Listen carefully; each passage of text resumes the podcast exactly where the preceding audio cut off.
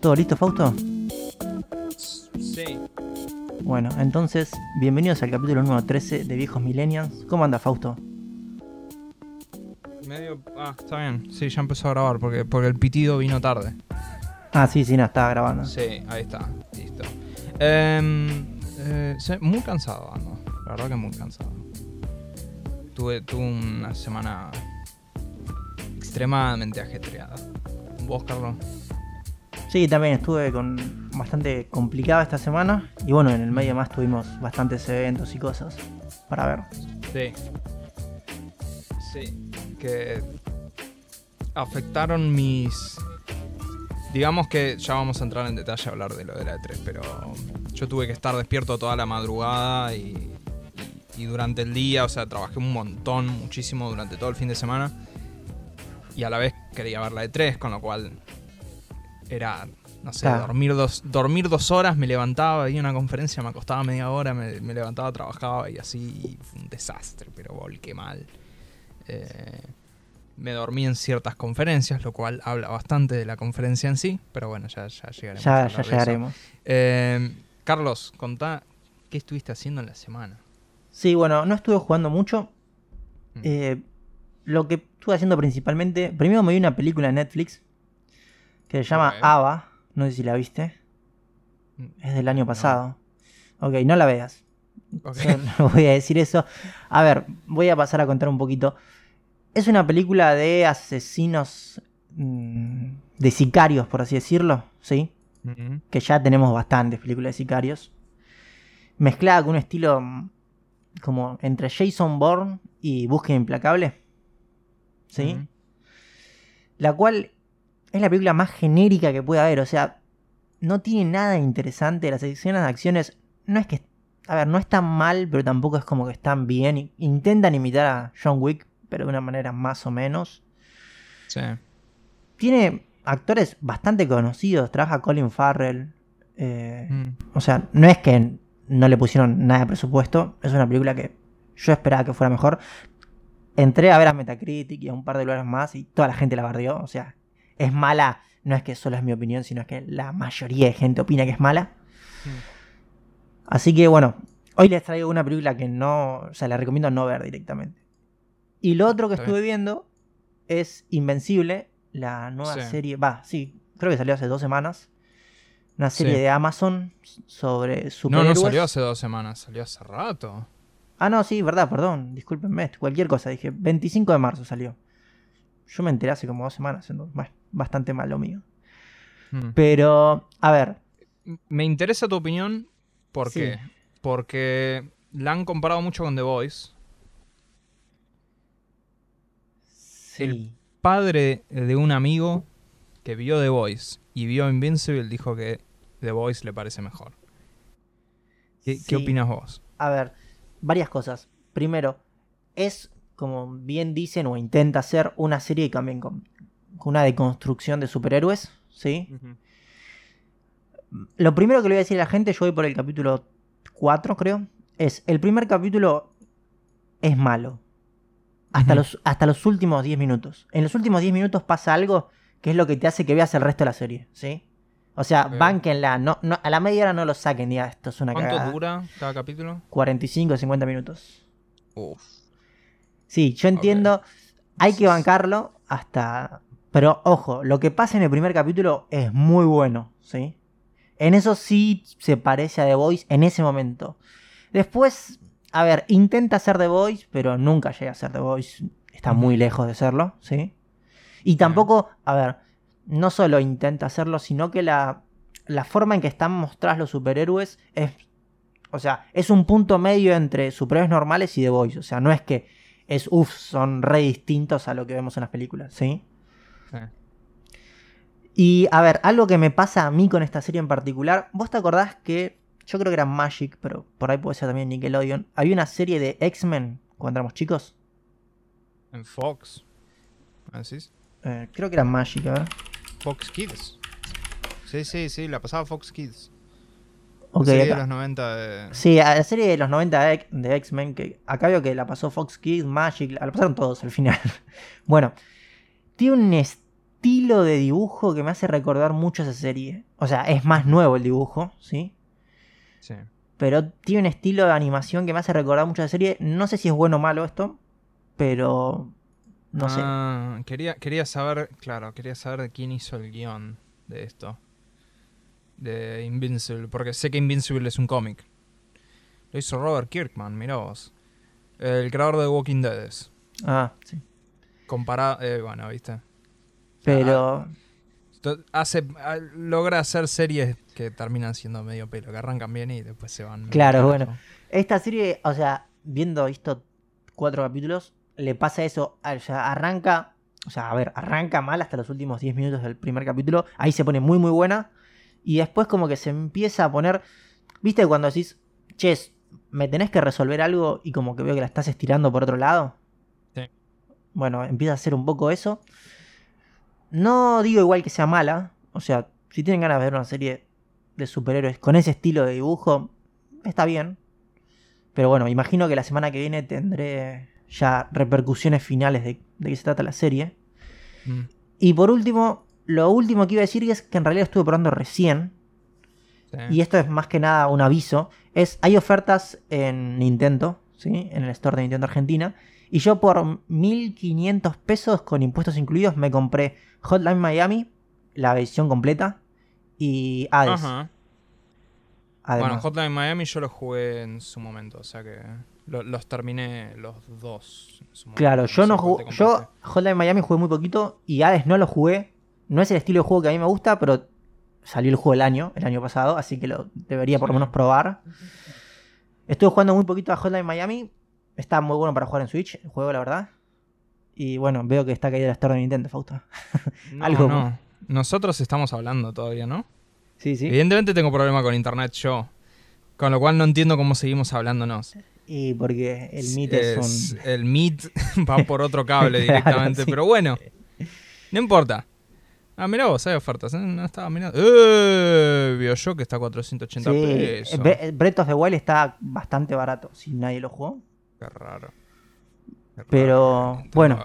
¿Vos Mirá vos. qué estuviste haciendo, Fausto? Yo, bueno, yo trabajé un montón, pero, pero sí compré juegos.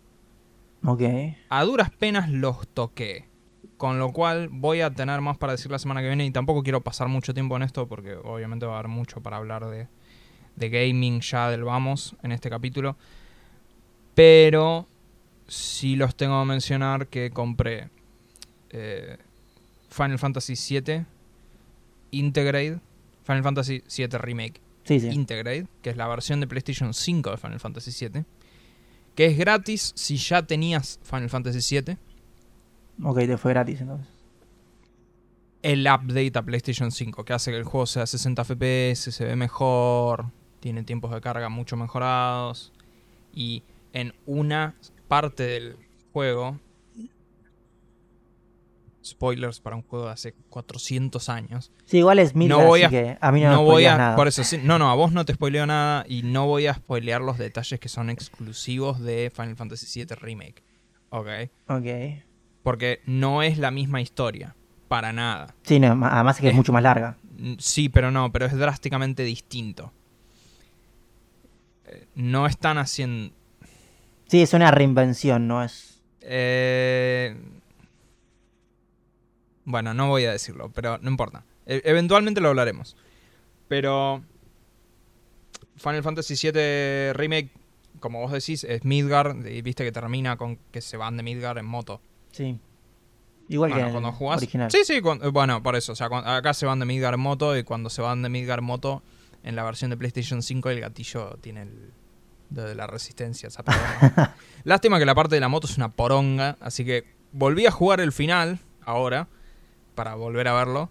Así que cuando llegué a esa parte vi que si tocas Start tenés saltear parte de moto. Y uh, qué gran. Ah, lo podés por Dios. saltear Sí, directamente. la podés saltear porque es una bosta, es larguísima. Eh, y viene con un episodio extra. Que ese sí te lo cobran. 20 dólares. Que jugás con Yuffie, Sí, el personaje adaptativo. la ninja, la encontrar. ninja de Wutai. Sí, es uno de los personajes que podés encontrar en Final Fantasy VII. Ella aparece después de bastante después de Midgar. En Sí, la te historia la, original. te la encontrás en un tipo bosque. Sí, no me acuerdo exactamente dónde es que te la encontrás. hace- no, Final Fantasy Es VII lo aleatorio, creo. Hace dos años, me parece que lo jugué. Es opcional, creo. Pero sí o sí no te la encontrás en Midgar. Entonces acá en la expansión jugás, con, jugás en un, como una historia secundaria en la que ella fue a Midgar. Eh, Ah, o sea, ni te quisieron mostrar cómo van a ser fuera de Midgar, o sea, usaron. no, no, no, no, no, no, no, es, es de vuelta, es en Midgar. O sea, reutilizaron los, todas las, las cosas que ya tenían hechas para Midgar. Y uh, vos vas por ahí. A duras penas lo jugué y es muy corto. O sea, dicen que dura como 3-4 horas. Yo jugué una, ponele. O sea, que apenas hice la introducción y, y jugué un poco con Yuffie. Y después volví a probar la campaña principal como para ver el update de Play 5. Claro, eso es lo que te quería preguntar. En tema rendimiento, porque había problemas con texturas. Sí, no, ahora está totalmente cambiado. O sea, ahora mejoraron muchísimo. Las texturas están mucho mejores que antes. Mejoraron eh, lo que es la niebla. O sea, tiene más efectos. El juego se ve mucho mejor que antes. Los tiempos de carga son ridículos. Sí, bueno, Eh, comparado con. No, no, no, 4. no, no, pero ahora son ridículos. O sea, ahora estamos hablando de segundos. Literal, estás en cualquier nivel. Y una vez que lo terminás, vos podés desde cualquier momento, desde el menú opciones, podés elegir otro capítulo. Y irte a otra parte del juego. O sea, literal del principio, podés poner el último capítulo y te juro que cargan 5 segundos. El capítulo. Y arrancás a jugar. O sea, es rapidísimo. Está muy bueno. Así que estuve probando y sí, ahora es 60 FPS. A diferencia del anterior que era 30. Ok. Y es importante porque al no haber versión de PC, esta es la mejor versión que hay de Final Fantasy VII Remake. La versión de PC potencialmente va a salir. Porque Sí. dijeron que Integrate, el disclaimer que pusieron muy grande en una casa cuando lo mostraron, era que iba a ser exclusivo por Play por al menos 6 meses. Con lo cual, eso abre la ventana que versión de PC, no creo versión de Xbox. Pero y el otro juego que compré es Ratchet. Estaba debatiendo mucho si comprarlo. Ratchet and Clank. eh, ¿Cómo se llama? Ah, No me Ratchet. acuerdo. Me acuerdo sí, Ratchet que ese juego lo jugué en tu casa. Drift, Drift Apart. Rift Apart. Ahí está. Es una dimensión aparte, le dicen acá en Argentina. Es. eh, sí, o sea, es un juego de plataforma. ¿Es tipo Crash? No. ¿Vos te acordás de Jack? Jack and Sí, Daxter. sí, sí, por eso 2. me acuerdo de haber jugado los dos, de jugar Jack and Daxter en tu casa y Ratchet and Claro. Clank. Bueno, pasa que. eh, Vamos al viejazo. Nosotros en los prim- en- eh, cuando sale la Play 2 y no había chips truchos, había que comprar los juegos originales sí o sí, en la época del 2001 y eso. Entonces Sí. cuando vos venías a casa yo tenía una serie de juegos que eran los originales y no, no se podía jugar otra cosa porque no tenía otra cosa. Entonces yo tenía Rat, yo tenía Jack and Daxter, eh, el Devil 1, me acuerdo vos estabas Sí. en casa el día que comprar, que trajeron el Devil May Cry 1. Sí, yo me acuerdo Eh. de jugar al cuando trajeron el Jack and Daxter. También, por eso. Eh, Es un juego así de plataformas, pero que tenés armas acá. Y lo que tiene Ratchet es que. El, eh, este, ¿no? Este Ratchet.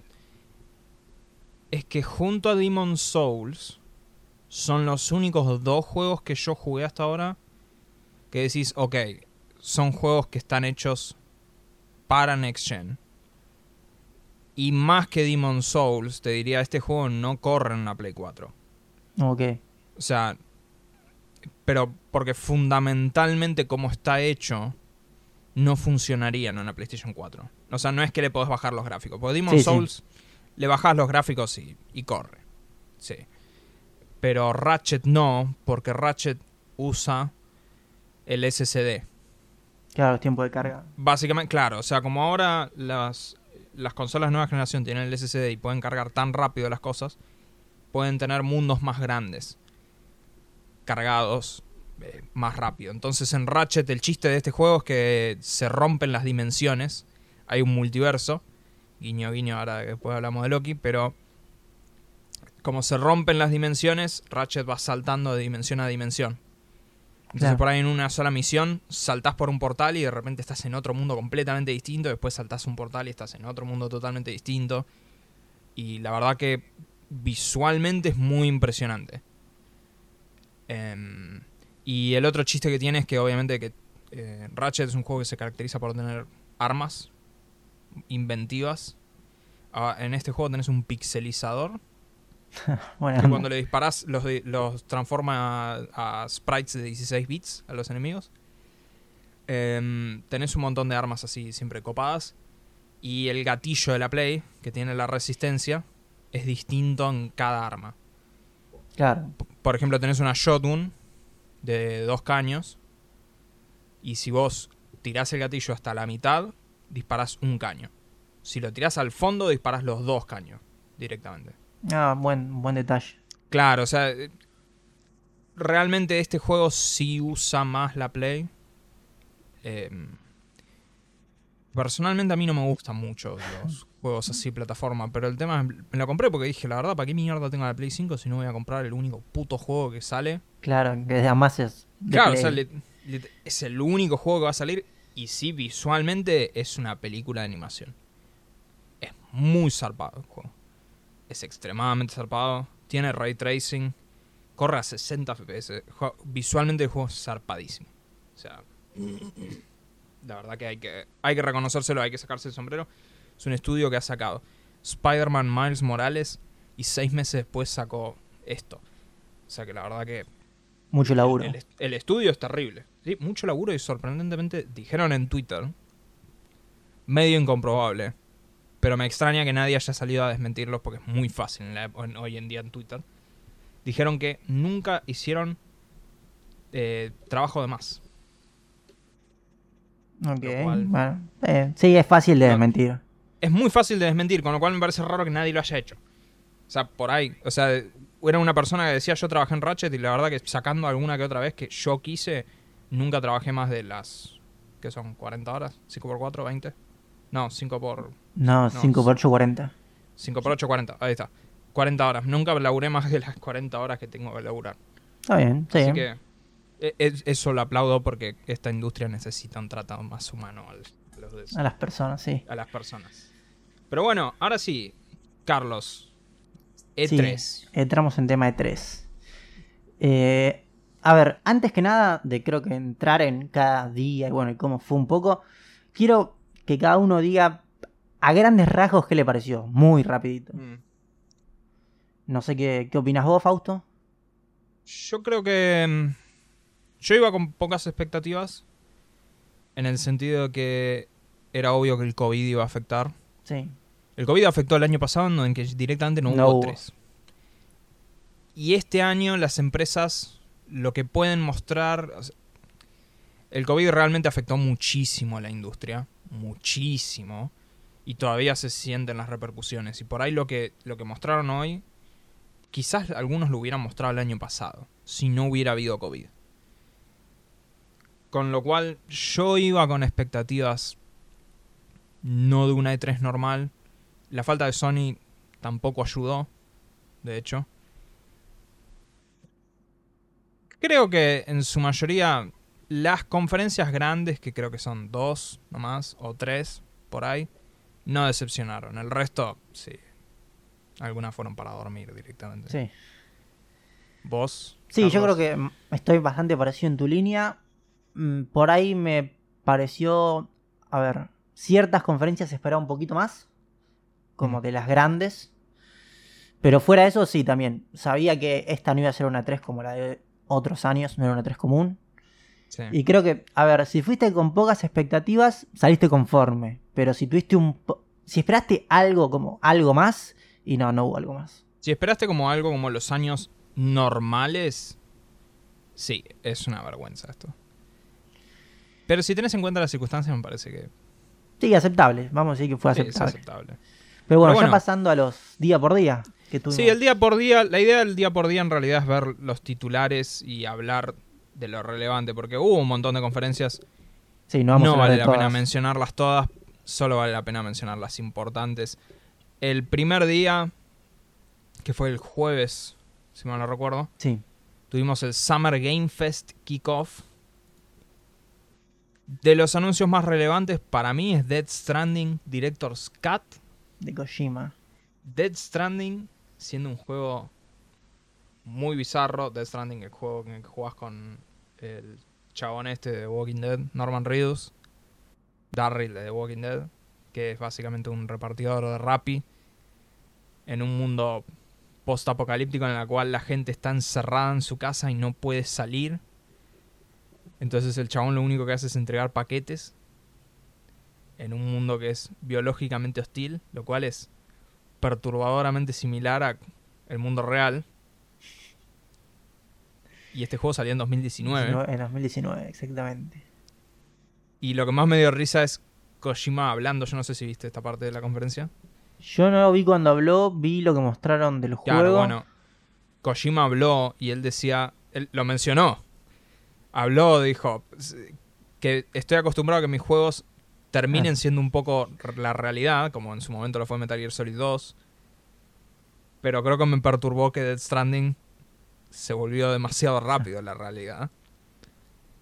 Y que él considera. Esto, esto es un punto aparte, pero sí me pareció interesante que él considera que el- la pandemia del COVID va a ser un antes y un después para la industria del entretenimiento. Y que van a tener que, como industria, Sí, cambiar bastante. ver cómo van a tratar el tema. Como lo que fue, el- él lo comparó con el 11 de septiembre. Pero bueno, yendo más a lo de El Death juego, Stranding, sí. a mí Death lo que- a ver, qué sé yo. yo lo ju- yo jugué hasta la mitad, como vos ya sabés. Sí. Lo que me pare- lo que va, lo que se mostró el tráiler, lo único que vi como ciertas repercusiones en Twitter, por ahí yo lo entendí de una manera y la gente lo entendió de otra, pero hubo mucha gente que, o sea, aplaudió este homenaje que se le hizo a Metal Gear dentro Sí. del juego. A ver. Guiño más guiño del universo. Claro, pero el guiño ese para mí claramente es el tipo diciendo, che, dejemos Metal Gear de lado. Es cuando deja la caja. O sea, la referencia Que- final de dejando la caja es, bueno, ya fue Metal Gear. A fin de cuentas, eh, para mí el tráiler es medio engañoso. Puede ser que no, ¿eh? Yo no estoy esperando absolutamente más nada que Dead Stranding corriendo en una PlayStation 5. Va a tener los gatillos, haciendo cosas locas. Lo cual está bien porque de hecho ya hoy en día vos lo jugaste con joystick, ¿no? Sí, sí, yo lo juego con joystick. O sea, básicamente tenés que estar todo el tiempo apretando los gatillos, con lo cual no se me ocurre mejor juego para ponerle los gatillos en la Play. Em, yo no espero más que eso. Porque él dice Director's Cut y todo eso, sí. Para mí seguro le habrá sumado alguna que otra escena pelotuda, pero yo no espero un gran... A lo sumo un par de misiones, ponele. Claro, pero yo no espero una gran diferencia. Yo ya lo terminé dos veces, me veo que lo voy a terminar otra vez. Pero... No sé. Más allá de eso, realmente... Como grandes anuncios en esta conferencia, No hay mucho más. hubo dos, creo. Elden Ring es el más importante de todos. Elden Ring es el juego de los creadores de Dark Souls. Es el Sí. último trailer de la conferencia. Sí, sí, no me gustan ese tipo de juegos. Así que. A mí, bueno, son, son juegos recontra famosos. A mí, puntualmente, yo jugué todos los Souls, son muy buenos. El chabón, eh, Elden Ring sale el año que viene, tiene fecha ahora para el 21 de enero. Lo relevante para el público en general es que es un juego creado por el creador de Dark Souls, en conjunto con eh, George R. R. Martin, el chabón que hizo Game of Thrones. Lo cual creo que no va a tener mucho que no va a pesar mucho en el juego en sí. Los juegos de Souls son juegos que normalmente tienen una historia super light y es más como el mundo en sí. Sí, el gameplay. Sí, sí. Claro, el chiste, el chiste es cómo vas jugando y todo eso. Y, y la historia vos la vas descubriendo viendo el mundo. eh, de- Mientras lo viendo, jugas. los sí. viendo los detalles del mundo. Claro, es lo que, le- lo que dice en el lore. Y el chabón entiendo que lo único que hizo George R. R. Martin es como ayudar a construir el mundo, tipo a pensar el mundo, pero nada más. Y es un juego mundo abierto, lo cual mínimamente es una cosa bastante interesante. El juego sale el 22 y sale para Play 5 también y Play 4. O sea, sale para todo. Efectivamente, como yo me veía venir, el tráiler, que no sé si lo viste, se ve mucho peor que lo que se ve Demon Souls de Play 5. Bueno, sí, es un juego de... Pero era esperarse, claro. O sea, porque Demon Souls. Yo, yo me veía venir que iba a ser medio chocante eso. Porque Elden Ring todavía sale en las viejas consolas. Pero nada. Eh, el anuncio más importante para mí del Summer Game Fest es un juego que se llama Wave Break. Que me lo compré inmediatamente. Wave Break es. Tipo Tony Hawk. Es Tony Hawk con moto de Con agua. osos. Claro, con osos. Em, es como una. Es como una. como si fuese Vice City. Mezclado con. de la estética. Sí, la estética. No es un juego mundo abierto. La estética Vice City con un- eh, metido en un Tony Hawk. Donde los protagonistas son osos y tienen armas. Entonces tenés que hacer lo mismo que harías en Tony Hawk. Hacer piruetas y todas esas pelotudes. ¿Sí? ¿Cuál es el chiste? El anuncio en la conferencia vino acompañado por una performance de Weezer, también conocida como la mejor banda del mundo hoy en día. ¿Por qué venía Weezer? Porque el juego tiene un modo Weezer. Así que me remito a mi review. Mi review es después de jugarlo media hora el juego nada más. Después de lo cual lo desinstalé y no pienso volver a instalarlo. Mi review es, podés ser un oso con un traje y una pistola en un bar, en una lancha, escuchando Wizard, en un mundo de Wizard, juntando discos de Wizard. ¿Puedes hacer eso en Tony Hawk? No lo pensé. Rivers Cuomo de 10 lo compraría de vuelta solo por el modo Wizard.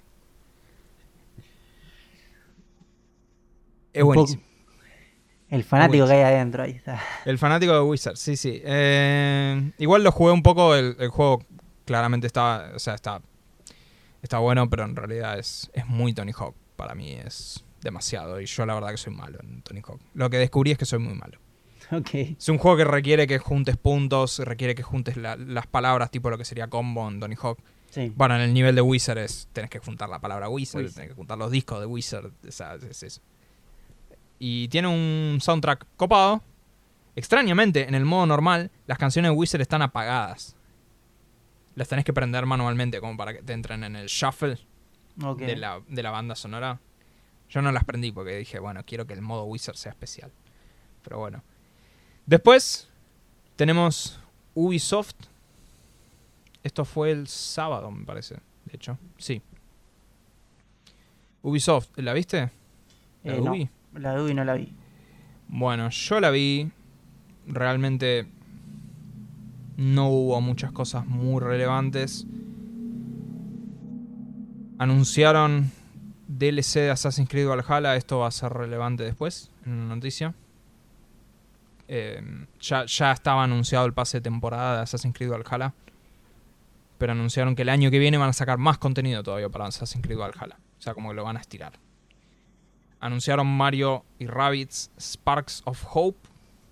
Que ya vamos a hablar después en la parte de Nintendo, si te parece. Dale. Porque vos tenés un hot take ahí acerca de Mario y Rabbids. A lo largo de todos los días de la E3 estuvo Far Cry 6. En tres conferencias apareció Far Cry 6. Así que en realidad, si querés, lo podemos mencionar acá. Sí, no me gustó. Yo voy a decir eso. Sí, está el malo de Breaking Bad, básicamente, y Better Call Saul. Y de El Mandalorian, entiendo también. Eh, Sí, pero o sea, que. Que sigan haciendo la misma cosa de Centroamérica. eh, No, drogas ojo, pará, pará, pará, pará, pará, pará, pará, pará. Far Cry 1 es una isla tropical. Con monstruos, con mutantes. O sea, No, Far Cry 1 no. no, tiene nada que ver con nada. No, no, no Far me Cry- refiero a, a- en la historia de Far Cry, sino me refiero a la historia de los videojuegos. Ah, sí, bueno, ese es otro tema. Eh, Ahí sí, ya te compro. Pero... Sí, sí, no sé, no, no, me, no me va mucho. Igual yo los voy a comprar porque para mí los Far Cry son... Son juegos como copados para jugar cuando tenés un- unos minutos. A mí me gusta mucho la jugabilidad esa de, de que te dan un campamento para limpiar el campamento. Sí. E- Eso, eso me gusta. Te, te dan un mapa grande y te dicen, bueno, anda y mata a todos los enemigos acá y anda liberando las horas. Eso me parece sé yo. Eh, y tenés como compañeros animales en este juego. Entre ellos un caniche que se llama Chorizo. Ok. Y, y, eh, me parece recopado. Y creo que también puedes tener un cocodrilo de asistente. El gran reveal del final de la conferencia de Ubisoft, que yo te juro por mi vida que no lo entiendo, Pero no es que no entiendo el juego, no entiendo la saga. Tu película Es- favorita. Avatar Frontiers of Pandora. Están haciendo un juego de Avatar en el motor de, de Division. Es el, una versión next gen. El juego se ve bastante bien. Es un juego en primera persona. Yo no entiendo Avatar. No, bueno, a ninguno de nosotros nos gusta Avatar, pero bueno, parece que vende porque hay juegos, va a haber películas, así que Va a haber cuatro películas de Avatar. por eso Yo- tenemos, yo que, no- tenemos que aceptar que no estamos en el público que es apuntado. No, no, pero, pero a mí me gustaría, ya que hicimos... ¡Ay, la... Perdón, tengo que hacer una tangente. Perdón, tangente, tangente, ¿Qué ha tangente y me tengo que anotar el, el minuto. Tengo que hacer una tangente importantísima, no entiendo cómo me olvidé de decirlo. No, bueno, no, no, no, lo voy a mencionar en la parte de tecnología. Ok. Me olvidé de decir que abriría el TikTok. Ah, sí, sí.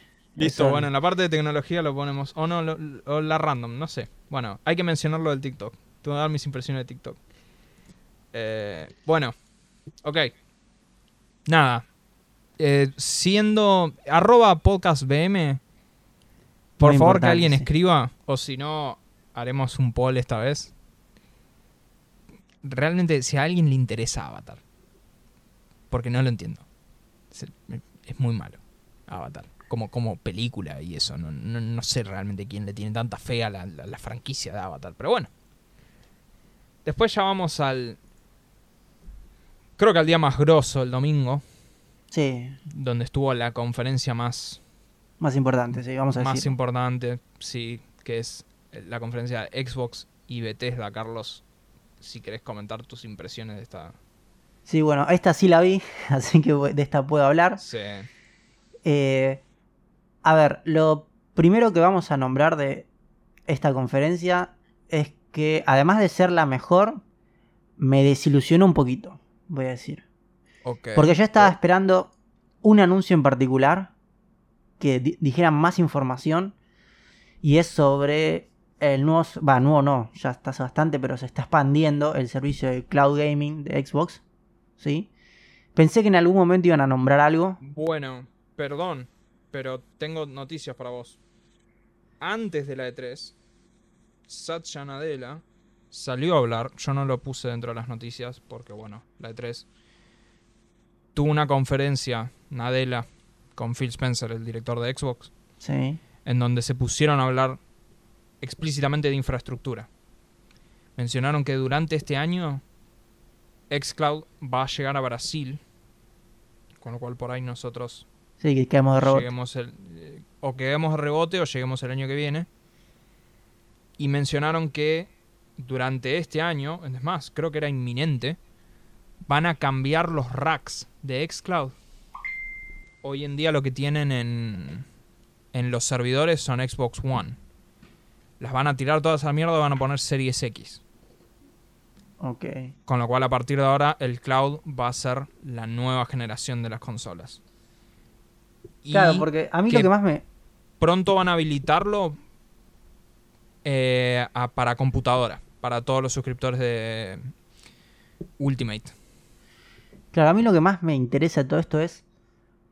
O sea, ¿cuánto me conviene comprar una Xbox o cuánto me conviene esperar al cloud? Más que nada es eso. Que bueno, no, todavía no está Te lo puedo resuelto. responder de una forma muy fácil eso. ¿Qué proveedor de internet tenés? No, tengo mm, 200 megas simétricos estables. Estables. Sí, sí, son estables. Porque ese es el tema. O sea, yo creo que el cloud. El cloud es el futuro, sin duda. Pero no sé si la infraestructura en este país le da la espalda para el cloud todavía. No lo sé. Por ahí si Microsoft lo arma bien, que no lo dudo, y pone algún servidor cerca de la Argentina. Por ahí, por ahí, sí. Pero.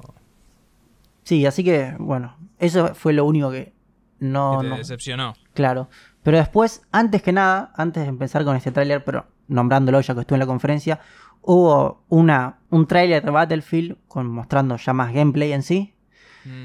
Eh, voy a hacer un disclaimer, porque cuando uno se equivoca, va, no me equivoqué, pero sí voy a comentar algo que no comenté. Y es que yo bardeé bastante la escena del avión, ¿sí? Sí. En el tráiler de Yo Battlefield. también estuve leyendo de la escena del avión. Claro, la escena del avión, es más, yo lo vi, ese, me acuerdo haberlo visto en YouTube ese video.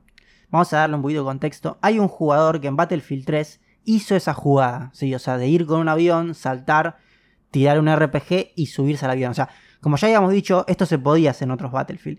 Entonces, en este tráiler lo quisieron hacerle como un homenaje a este jugador. Bueno, yo lo que leí en realidad, lo que, lo que estuve viendo es que en realidad es una jugada que es famosa. Sí, sí, es famosa. Y O sea, están todos los Battlefields. Tipo, siempre hay alguien que lo hace y que lo sube a YouTube, como decir, Claro, bueno, mirá, o sea- el challenge de Battlefield. la, la primera vez que se puso esto fue en Battlefield 3 y la jugada se hizo famosa por este jugador que la hizo, que es más, o sea, ahora no me acuerdo el usuario, pero está tipo reaccionando en vivo el tipo al tráiler. Y vos lo ves que el tipo se emociona y se pone a llorar. Está bien, entiendo que lo hagan, sigue sin gustarme, pero acepto que lo Bueno, hayan pero hecho fue un guiño, a la, Claro, fue un por eso. guiño al público que por ahí yo no era consciente de ese detalle cuando lo vi. pero Claro, sí, sí, ninguno de los dos era.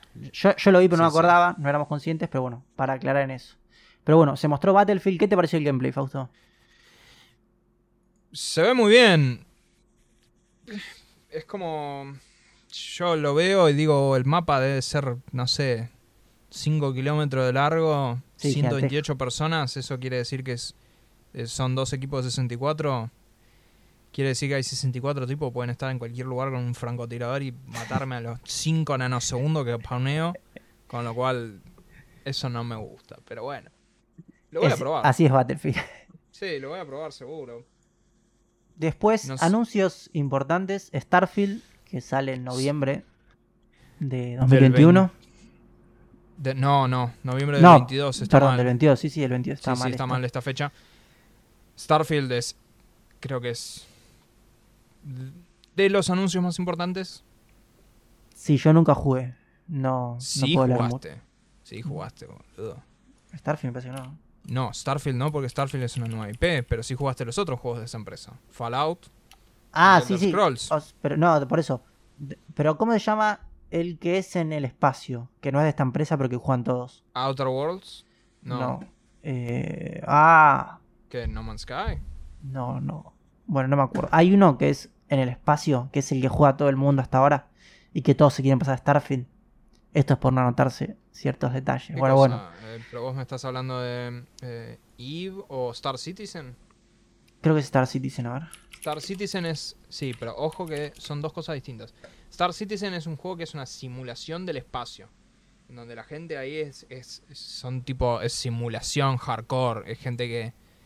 que trabaja de comerciante y que lleva. Claro, porque te cosas. bajar y todo. O sea, Sí, sí, sí, pero no es tanto. O sea, Starfield es literalmente es un RPG single player. Starfield va a ser un Fallout en el espacio.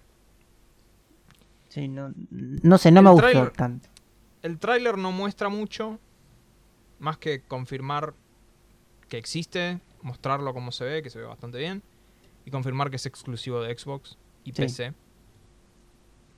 Y no va a salir en Play, que era la gran duda que tenían. Pero bueno, de nuevo, Microsoft gastó Mucha plata. que 6 billones de dólares para comprar Bethesda, o sea, son los boludos más grandes de la historia si lo ponen en Play.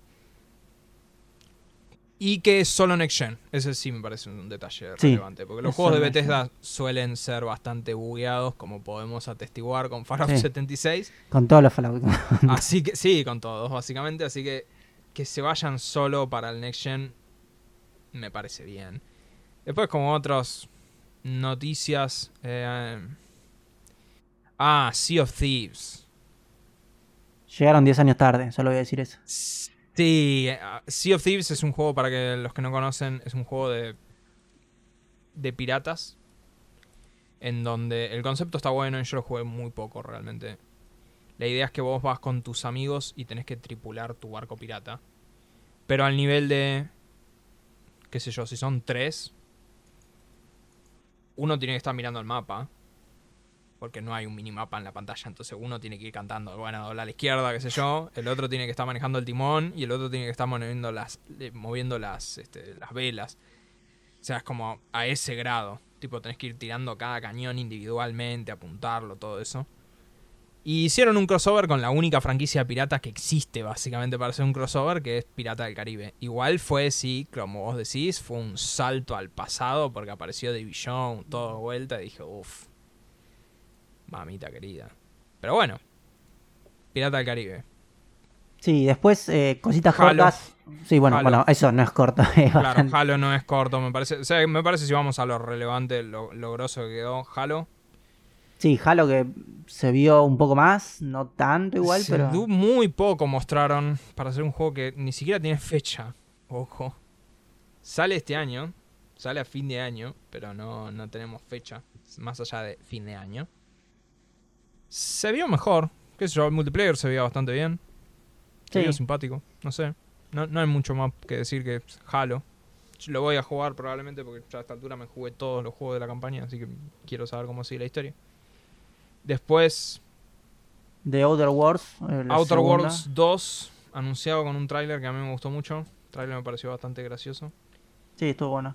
Se Eh, burlaron mucho de ellos mismos. Se burlaron de los trailers en sí. Flight Simulator, Eso es importante porque ese va a ser uno de los juegos que decía si me compro una Xbox Series X o no. Depende cómo corra. el 27 de julio y va a ser 30 FPS, ya está anunciado. Sí, pero quiero ver cómo corre igual. Sí, vamos a ver realmente. Es me- como vos decís, es medio. eh, es medio un tema. Y después. Uh, acá está. Que me perdí. Tenemos. Antes Com- de pasar al, al último gran juego, quería mencionar uno que es Somerville. No está en esa lista. Ah, Pero- el de los creadores de Limbo, sí. Claro, e- es un tráiler que yo lo estaba viendo y, y era muy parecido a Limbo y a Inside. Y es de los creadores de Limbo y eh, pero el estudio no me cuadraba, porque dije, este no es el estudio que hizo Limbo e Inside. Y después averigüé que en realidad no, no es el estudio, efectivamente, es el creador que Claro. se fue de ese Sí, sí. estudio y ahora está haciendo lo mismo en otro lugar. Así que genial, eso, ese sí es un juego para estar atentos. Sí, después cortito. Redfall, Ah, sí. cortito. Ah, no, Redfall. Sí, decime vos. No, sí, lo único que iba a decir era que cortito quería decir, bueno, que uno de los juegos que sí me copó, copó ver el tráiler es eh, Replaced, que es un juego indie de snowboard. A mí me gustan los juegos de snowboard. eh, Mm. ju- Jugué muchísimo a Step. Ah, porque ni lo muchísimo. mencionamos, ni mencionamos que en la conferencia de Ubisoft. No, no valía, la, no valía la pena mencionar eso. Sí. Eh, Riders Republic, Horrible, horrible. que es un juego de deportes extremos. Sí, pero malísimo juego. Se- o sea, quisieron hacer la nueva forma de Step, claramente. Pero Sí. bueno, este juego de que hablamos que es un indie, está, se ve bastante bien. Me gusta cómo muestra las cosas que puede hacer en Snowboard. Para ver, por lo menos para verlo. Y sí, por último llamamos a Redfall. No, Contame Fausto un Redfall- poco. Sí, Redfall es del estudio que hizo Dishonored. Yo no sé si jugaste Dishonored. Jugué Dishonored 1, me falta hacer la misión final. O sea, estoy en el final. está bien, no es la mejor parte. O sea, para mí el chiste de Dishonored es más cuando te dan esas misiones y te dicen, bueno, el objetivo es este, fíjate cómo lo haces. Sí, vas cayendo. el- ya el final, el final es como muy guiado. Em, el estudio que hizo Dishonored, después hizo Dishonored 2 y después hizo Prey, Sí, que es un juego que yo nunca me pude enganchar con Prey. no, yo Y lo tampoco. intenté como 14 veces. Yo sabe que lo intenté, lo compré un par de veces. Pero ese estudio ahora está haciendo Redfall, que es un juego que se puede jugar cooperativo, también se puede jugar solo, lo salieron a aclarar, en donde combatís vampiros. Va a salir el año que viene. Y bueno, y acá sí pasamos al, a la- al, creo que al gran juego de la conferencia en sí, que es Forza Horizon 5. Sí, se ve de puta madre. Solo voy a Sí. decir eso. Para aclarar, básicamente, para los que no conocen, bueno, eso son, es una saga de juegos de coches. Microsoft, básicamente hoy en día en, lo que son juegos de coches de consolas, tenés dos sagas, Gran Turismo y Forza. Gran Turismo exclusivo Play, Forza exclusivo Microsoft. La gran diferencia entre los dos es que es discutible cuál es mejor que el otro. Lo que no es discutible es que Gran Turismo se toman 15 años para hacer uno para hacer uno. Es un estudio, básicamente, el que lo hace los juegos. Sí, sale uno por generación, más o menos. Más o menos. Y ahora estamos esperando que Gran Turismo 7 salga el año que viene. Con lo cual yo me espero dos Gran Turismos en esta generación. De hecho, bueno, Gran Turismo 7 va a salir para Play 4. Microsoft tiene dos estudios como que se van salteando entre sí. Como lo que sería Call of Duty. Entonces eh, sacan uno que es Forza Motorsport, que es más simulación. Como más serio, entre comillas. y Forza Horizon, que es un mundo abierto, donde Es un coches. Esa es la mejor forma de decirlo. Sí, es, es más simulación que Need for Speed. O sea, es más Ah. light que For... Sí, sí, vos no jugaste Need for Speed hace mucho. A ver, O sea- yo que soy alguien que juega Sim Racing, te voy a decir que Es más simulación Todos, que... ni- que Yo no dije llegan- es más simulación que, no dije es... Eh, ¿cómo la se llama? palabra Real 2. simulación al lado Es de más Forza no puede. simulación. No, no, para. Ojo, Forza Horizon Motorsport es otra cosa. Forza Motorsport. Ojo. Sí, a ver, si lo comparás juego con, normal. no sé, iRacing o Assetto Corsa, competiciones. o sea, bueno, acá, acá entramos al punto, creo que al punto relevante. O sea, Forza, bu- breve descripción antes de entrar a hablar de la tangente de los juegos de simulación. Forza Horizon 5 es un juego que va a tomar lugar en México. Sale en el que viene. en el 9 de noviembre de este año. Ah, este Horizon año. 5. Pensé que salía Sí, el que viene. No, no, este año sale. Y sale para Xbox One y también para series, para las nuevas consolas, las series. Se ve, como vos dijiste, se ve muy muy bien, la verdad. Eh, es un juego cross, eh, Cross-gen, y sí. se nota en el sentido que tiene ray tracing, pero solamente en el modo Forza Vista, o sea, cuando estás mirando el coche y nada más. Ahí tiene ray tracing. Si no, no lo tiene. Forza Motorsport, el nuevo, que sale el año que viene, ese ya está hecho solo para Next Gen y no sale en Xbox One. Y ese sí ya tiene todos los chiches, tiene todo el ray tracing, todas las giradas. Igual, como vos decís, la verdad que se ve impresionante. Ahora, acá viene la tangente. Como lo hemos mencionado en episodios anteriores, mi amigo personal Octavio me volvió a escribir en estos días y me dijo que se quería comprar un volante. Y la gran pregunta que tenía él era que él juega juegos de simulación, me dijo, y no sabía si comprarse el volante de Play o el volante de Xbox, porque si bien su, su principal uso es PC, y cualquiera de los dos le funcionan, la pregunta era si yo el día de mañana me compro una consola, no sé qué hacer. Yo le dije, creo que vas a estar de acuerdo porque en el sentido en el sentido este de, creo que creo que el argumento no hay mucha discusión es si a vos te interesa un juego de carrera, me parece que te que comprar una Xbox. Si te compras una Play vas a estar esperando Gran Turismo 7, que sale el año que viene, todo muy bien, pero después a estar esperando Gran Turismo 8 que va a salir dentro de 6 años más o menos. Sí, a ver, yo creo que hay dos cosas distintas. Eh, por un lado, vos tenés juegos de carrera, como Gran Turismo o, bueno, Forza. Son juegos que no son de simulación, ¿sí? No son- a ver, no son en la categoría Sim Racing, Pará, Vettel. No, no, pero lo que quiero decir es que si te gustan esos juegos, que están muy buenos, ¿eh? no, no, no estoy diciendo que sean malos, sino estoy diciendo en el nivel de simulación que manejan, todo depende mucho de la el tipo, o sea, de la franquicia que más te guste. ¿sí? No hay mucha discusión en eso. Si te gusta, si fuiste siempre un fanático de Gran Turismo, y vas a terminar jugando Gran Turismo. Sí, el tema es que la diferencia es que Forza vos vas a tener. Vas a tener Forza Motorsport, vas a tener Forza Horizon. Después vas a tener otro Forza Motorsport, te lo garantizo. Dentro de dos años vas a tener otro Forza Motorsport. Sí, claro, Sí, pero o sea, o sea, vas a tener una cadencia de títulos que con pero el Play tema no la de- vas a tener. de simulación, al, o sea, los que somos jugadores de simulación, no nos importa tanto la cadencia de títulos, sino ponerle. Los jugadores de simulación. Por a Dios. ver, lo que te importa es la, o sea, que la gente esté activa y que sea limpia conduciendo, ¿sí? Si vos tenés un juego que es muy masivo, es muy probable que tengas un montón de gente que en la primera curva te choque. Y eso es una mierda.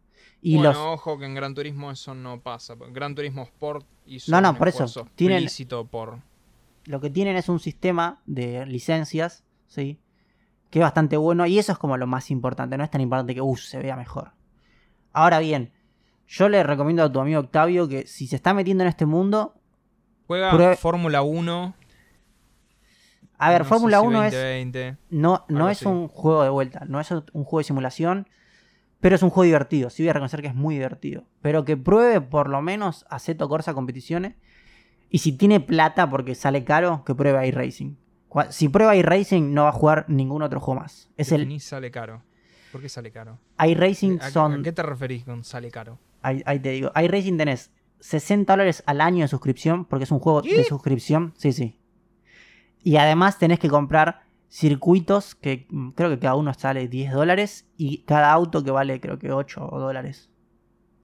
O sea, es un juego caro. Es un juego caro iRacing. Ah, yo no Que- sabía, yo pensé que era un juego. No, no, no. iRacing es un servicio de suscripción.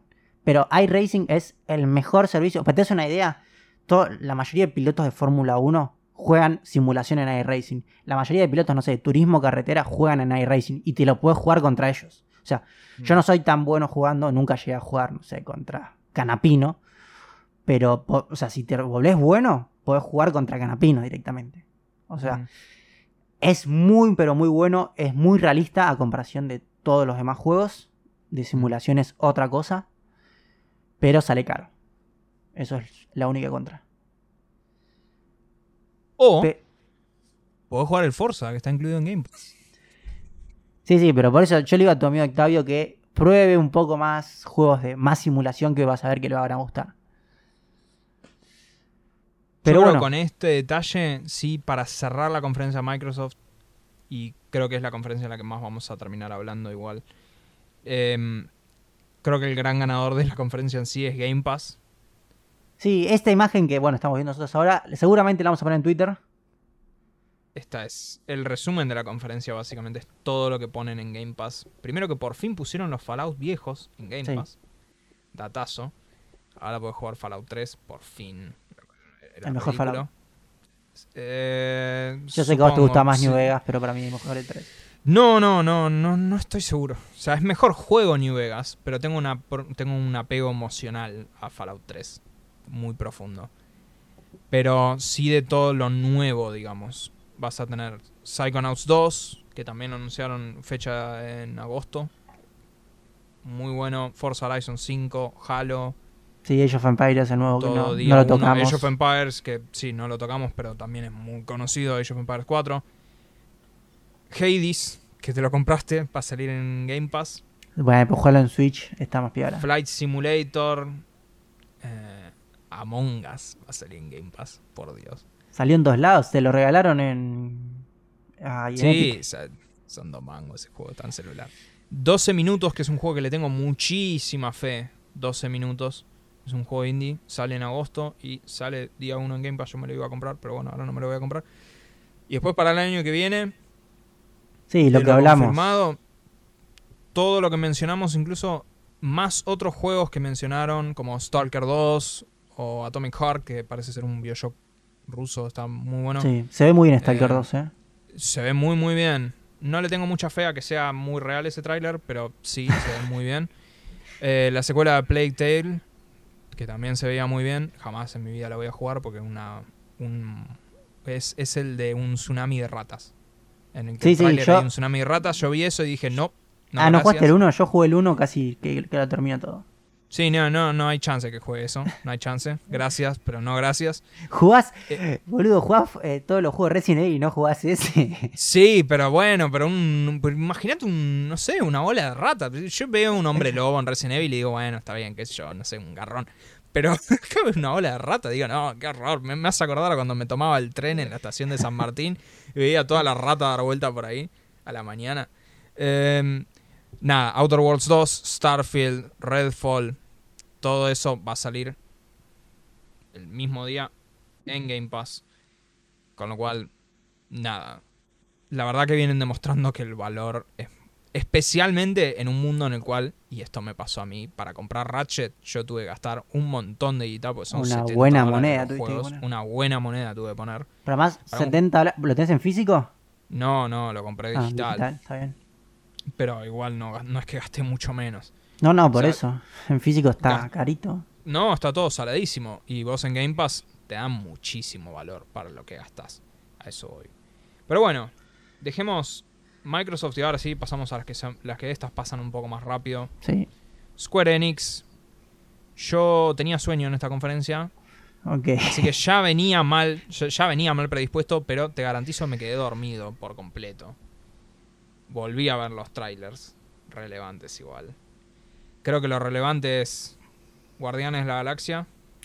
El frame rate se cae a pedazos. Eso es lo único que voy a mí eso no me molesta. A mí eh, me parece copado. De hecho, me gusta que ya hayan ya hayan atacado los puntos malos de Avengers, del juego de, lo- de Avengers.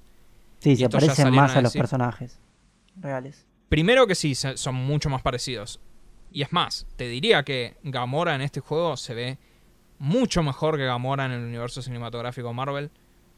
No por un problema de la actriz, sino porque me gusta el traje. Ese es el traje de la historieta que tiene acá en el juego. Y creo que es mil veces mejor que lo que sea que le ponen en las películas. Pero me gusta que lo hace la gente que hizo Deus Ex, este juego. Y es un juego solo single player. No tiene multiplayer. Avengers, a fin de cuentas, es un Destiny con los Vengadores, con una historia medio pegada. Esto no, esto es un juego single player.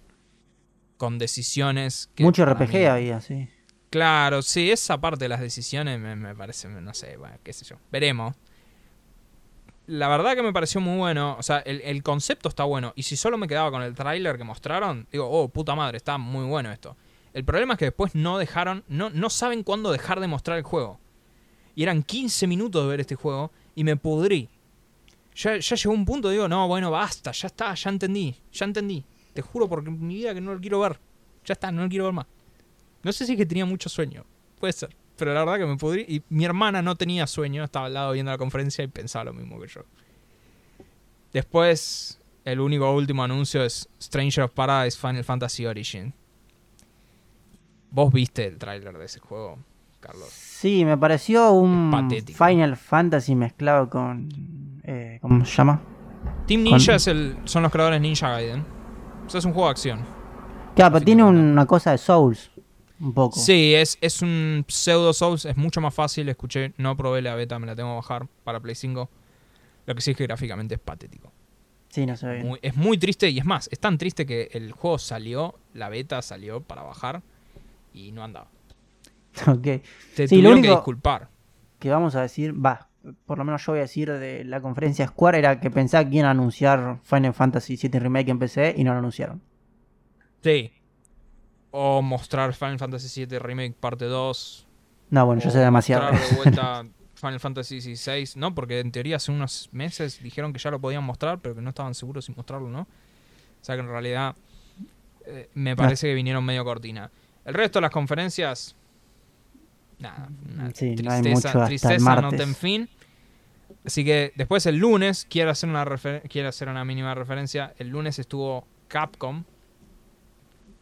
Capcom viene teniendo un año muy heavy y lo que sabemos es que todavía queda un Resident Evil más este año o potencialmente el año que viene. Con lo cual Capcom tenía cosas para anunciar. Y no anunciaron un carajo. Yo vi la conferencia de Capcom y la verdad que no tenía tanto sueño, pero Dios sabe que me hubiera ido a dormir y... Sí, hablaron de Monster Hunter bien. Rise. Que bueno, es, a ver, es un juegazo. No vamos a decir que no, pero no es un juego que juguemos. No, pero mostraron que Ace Attorney, que. qué sé yo. Monster Hunter Stories, qué sé yo. Resident Evil Rivers, que es un modo multiplayer que nadie quiere. Es malísimo. Y no lo sacaron porque fue tan mal recibido que lo tuvieron que retrasar como para ver cómo lo, eh, Cómo lo mejoraban. Claro. Y, y el anuncio fue decir, sale en julio. Y a nadie le importa. Un modo multiplayer en donde elegís los personajes y te cagas a tiro en PvP. Eh, y lo que sí anunciaron es que van a hacer DLC para Resident Evil 8. Que van a hacer. No tenían pactado y lo van a empezar a hacer ahora. O sea que son unos cuantos meses eso. Pero bueno. Y después vamos al último día. Que es el Nintendo Direct. Sí, ¿la viste en vivo? Lo vi en vivo. Sí, estuvo. Estuvo bien. Yo voy a decir que estuvo bien. Eh, Estuvo bien, sí. Creo Estuvo que- bastante movido. Tuvo algunos puntos bajos, pero estuvo bien. Sí, vamos a empezar con lo más fuerte. Es el tráiler nuevo de Legend of Zelda, lo último que salió, que fue anunciado para el 2022. Sí. Eh, lo más fuerte del tráiler es que a Link un brazo se lo chupa la... ¿Cómo se Tiene llama? un- No me sale. robot. No, no, pero en el principio del tráiler te lo muestra que es... ¿Cómo se llama la energía La, esta ta- que- la la tableta Sheikah esa. No, no, eh, lo que te enfrentás de Ganon, ¿cómo se llama la energía que te... Viste que está como La negro? calamidad, La calamidad. Sí, que se la, le toma el brazo a Link, lo ves en el primer instante, la calamidad le toma el brazo. Y después aparece que Link tiene un brazo robot, vamos a decir. Sí, donde Le o sea, reemplazan, claro, reemplazan la tableta Zelda. Sheikah por Sí. un brazo robot que tira poderes nuevos. Está bueno, mucha gente decía que ese tráiler no podía correr en Switch. Yo lo vi bastante parecido a Nintendo. Ah, perdona, Sí, Breath of the sí. Wild original. No lo vi tanta diferencia. Sí, no, no. Visualmente yo creo que va a ser muy parecido. Igual el Breath of the Wild se veía muy bien. No, no, se de- ve muy bien. Lo que tiene es mucho estilo. Sí, Entonces lo que por ahí no tiene de detalle lo compensa con estilo y, y está re bien eso en realidad. parece. Sí, Esa es la decisión correcta. Después en importancia creo que fueron Me- Metroid. El nuevo Metroid, Metroid, 2D. es re importante. Porque Metroid, yo no sé si sabías, Metroid Dread es un rumor de 2005. hace 15 años. Sí, sí. O sea, hace 15 años que, que, que alguien filtró decir, están haciendo un nuevo Metroid 2D que se llama Metroid Dread. Y ellos empezaron medio a confirmarlo en guiño, como decir, sí, estamos haciendo un Metroid nuevo. Hasta en un Metroid Prime hay, una cosa que dice, el proyecto Dread está avanzando. Y 15 años después anuncian que va a salir en Switch. Eh, no sé, a mí igual no me gusta mucho ese concepto de que te persiga un bicho que no puedes matar. Igual eh, vi la demo que hicieron en Treehouse.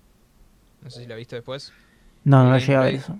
Y lo que aclararon nomás es que si el bicho ese que no podés matar te agarra, respawneas en la misma habitación. O sea que tampoco es tan molesto. Ah, bueno, sí, está bien. Eh, pero Eh. sí, y después bajando de eso. Tenemos, bueno, mostraron más Mario Golf. Que yo sé que te encanta, Fausto. Sí, me, sí, Eh, después, bueno, Shin Megami Tensei 5, que eso sí te gusta. sí. Le faltan más waifus. bueno, O sea, me gusta, me gusta Shin Megami Tensei, me gusta el, el concepto. Me gusta menos que Persona, pero porque Persona tiene la otra mitad. claro. O sea, es Persona, pero sin la parte social. Eh, bueno, eh, Kazuya llega a Super Smash Bros. Sí, Yo no sé si es sí. tan importante, pero nos importa a nosotros porque jugamos mucho con Kazuya en Tekken. Sí, bueno, yo la canté, la canté inmediatamente. Cuando vi, cuando vi que tenían a Ganon encima y que le estaba por tirar a la lava, dije, uh, es Heihachi. sí. Después me dijeron, no, bueno, es Kazuya. Bueno, Eh, Pero- era, era por ahí, iba por ahí. Sí, creo que de ahí está muy bueno el meme de Kirby, que lo tiran y vuelve. Sí. Un meme muy usado. Después, cositas más pequeñas. Bueno, Mario. Dance 2022. Ah, sí, nunca por jugué su- a uno. O sí, creo que en tu casa una vez jugué. Sí. En tu O sea, casa hay videos jugado. en YouTube, en privado, pero hay videos en YouTube míos, muchos videos de YouTube míos bailando. en He visto algunos. Sí, sí. Eh, bueno, Mario and Rabbids, que dijimos que íbamos a hablar. eh, a mí no me gusta, voy a ser sincero. Eh, se ve bien, no voy a decir que no, pero a mí no me, el primero yo lo compré. A mí me parece que es, es mucho más serio de lo que yo esperaba cuando lo jugué. O sea, yo pensé que iba a ser más una boludez y no, para nada. O sea, es un XCOM con todas las letras y es muy jodido al punto que me empezaron a matar y dije, bueno, ya está. No, no te- Se acabó. Sí, ya está. Eh, bueno, por mi parte solo quiero nombrar una cosa más que no es importante, pero anunciaron Tony Hawk, Tony Hawk Pro Skater 1 más 2 para la versión de Switch. Sí. Qué mal que se ve, por Dios. No lo compren. Y bueno. Se ve muy mal. El- Parece un, juego de Play, mira, parece un juego de Play 2. Voy a decir solo eso. que bueno, es más cerca del original. para que te sientas ahí. Claro, ese, ese, viste el modo que en algunos remakes te ponen para ver lo original. Acá Sí, sí. directamente te lo hicieron original. Eh, el nuevo WarioWare. Ah, sí, verdad. Nunca jugué a un Wario, voy a decir la verdad. Así que por ahí es el primero. 10, 10 de septiembre. O sea, yo creo que el, el, el takeaway de esta conferencia fue que efectivamente Nintendo dijo, ok, tenemos bastantes cosas para el resto- el resto del año. Y lo que sí, lo único para mencionar, que no se mostró en esta conferencia y que por ahí muchos estaban esperando, yo personalmente estaba esperando, Wind Waker. Salieron a decir ahora, como rumor, va, de que la gran razón por la cual Wind Waker no estuvo es que por ahí Nintendo no está tan seguro de Breath of the Wild del año que viene. En términos del impacto que tuvo el COVID. O sea, que no lleguen. Que por ahí no lleguen y se quieren quedar con tener algo para el 2022 de Zelda. Con lo cual, ponele que Breath of the Wild 2 termine saliendo a fin de año. Te pueden en la primera mitad del año sacar Wind Waker. Como para que tengas algo también de Zelda. En el Claro, año. para bajar las expectativas. Te lo estiran, te lo estiran Eso. un poco más. Pero bueno, nada. Eh, y como para cerrar las noticias del gaming, un periodista, Jason Schreier, el periodista de los videojuegos, antes de la E3 empezó a tirar spoilers de la E3, el chabón. Pero mencionó dos detalles que sí son relevantes. Dijo que el próximo Assassin's Creed, que va a salir después de Valhalla, va a ser más grande incluso que Valhalla. Lo cual No es no necesario. necesariamente me gusta porque No es necesario. claro, Me parece es, es demasiado. demasiado. Y después sí mencionó que Far Cry, el Far Cry que viene después del 6, o sea, el próximo Far Cry, Sí. o sea, estamos- acá estamos hablando de cosas que vienen dentro de muchos años. Sí, sí. Pero dijo que va a ser un cambio radical para la serie directamente. Lo cual está bueno porque creo que le hace falta ya. ya es- Sí, no sé, a mí Far Cry de los últimos, el único que me gustó fue el Primal, que fue totalmente distinto a los demás. Ese fue el único que no jugué. Pero porque si a mí no me das el francotirador silenciado. No, a mí me gustó mucho, ese me gustó. No lo terminé, pero lo que jugué me gustó. Yo lo recomiendo. Far Cry 5 me, me gustó. Y tiene uno de los mejores plot twists para hacer un juego que no tiene mucha historia que he visto. Pero bueno, con esto, después de esta larga conversación, pasamos a Loki. Sí. Segundo capítulo. Eh, vamos a hacer la misma temática que la vez pasada. Vamos a hablar. Sí, primero impresiones sin spoilers. Hay un código en la descripción si te querés saltear los spoilers. ¿Qué te pareció sin entrar en Sí, eh, detalle? a ver. Lo que me pareció es. Está bien el capítulo. No, obviamente, no está al nivel del primero. O sea, baja un poco desde la velocidad hasta que no, no es tan impresionante como el primero, más que nada. Es un capítulo creo que se encarga de, de desarrollar un poco más las cosas. Sí. Mm, No digo que, por eso, no, de vuelta, que no se me malinterprete, no es un mal capítulo, pero bajarle un poco las expectativas del primero, de lo que viste en el primero. Pero no, creo que bastante bien. Me gusta que se siga, bueno, sin entrar en spoilers, cómo van variando, ¿sí? Las localizaciones a lo largo del capítulo. Eso me gustó bastante. Y creo que, a ver, se, en este capítulo se destaca un poquito más, para mí, la actuación de Loki de lo que se destacó en el primero. Mm. No sé cuáles son tus impresiones. Sí, eh, me gusta mucho Loki. Me gusta mucho Owen Wilson también. Como el agente Mobius en la serie. Eh, la verdad que creo que los actores están todos muy bien. Em, me parece que esta es la segunda mitad del comienzo. O sea, creo que casi que los tenés que tomar los dos primeros juntos. En el sentido que el primer capítulo es la exposición para que entiendas de qué va el mundo, cuáles son las reglas y todo eso. Y este es el capítulo que te explica realmente como... Lo que va a pasar después. Claro, el chiste de la serie. O sea, a partir de este capítulo es que tenés realmente decir, bueno, ¿de, de qué va Loki? Y bueno, va de, va de lo que pasa en este capítulo. Em, con la explicación previa que pasó en el capítulo anterior. A mí me, me gustó. O sea, obviamente, nada, la recomendación es míralo de una, si no lo viste todavía, y saltea la parte de spoilers. Eh, estoy interesado por ver qué se viene, particularmente por las implicancias que tiene sobre el resto de las películas de Marvel. Una parte que sucede medio al final, eh, teniendo en cuenta unas cosas que también dijo la TVA en el capítulo anterior. Pero bueno, me parece que con esto, si te parece, ya podemos pasar a hablar de spoilers. Sí, ya ahora avisamos acá. a todos. Spoiler warning. Listo, spoilers. Ahora Eh, sí. Bueno, me, lo único que, ya hablando en spoilers, Lo primero que voy a mencionar acá es que en el, en el off, fuera del aire, yo te comenté sí, me en el capítulo anterior, porque no quería spoilear al público en general, que para mí Loki iba a ser mujer. Sí, igual, eh, la verdad que eso muy rápidamente todo el mundo lo empezó a comentar. Tipo, ya Sí. el jueves ya estaba muy comentado. Lo que no me gustó, o va, no sé si no me gustó, pero creo que lo podrían haber estirado un capítulo más sin presentártela directamente. O sea, como que no supieras, ¿entendés? O sea, creo que la, la misma escena que hicieron la podrían haber hecho sin que se sacara la capucha y vos no sepas si es hombre o mujer. O, sí, y creo que hubiese estado un poquito mejor. Por ahí A mí- siento que se apuraron en mostrarla. A mí me, no me parece tan mal por el sentido de que yo prefiero eso en el sentido de que ya sepas. O sea, ya habiendo visto los primeros dos capítulos ya entendés el setup de la serie. Es decir, bueno, ¿cuál- ¿de qué va la serie? Y es Loki ayudando a la TVA a perseguir a otro Loki. Que eh, evidentemente más experimentado que él y más hábil que él. Si bien hay otro detalle que también lo podemos discutir fuera del aire, Carlos Ok. porque temo spoilear al resto de la gente.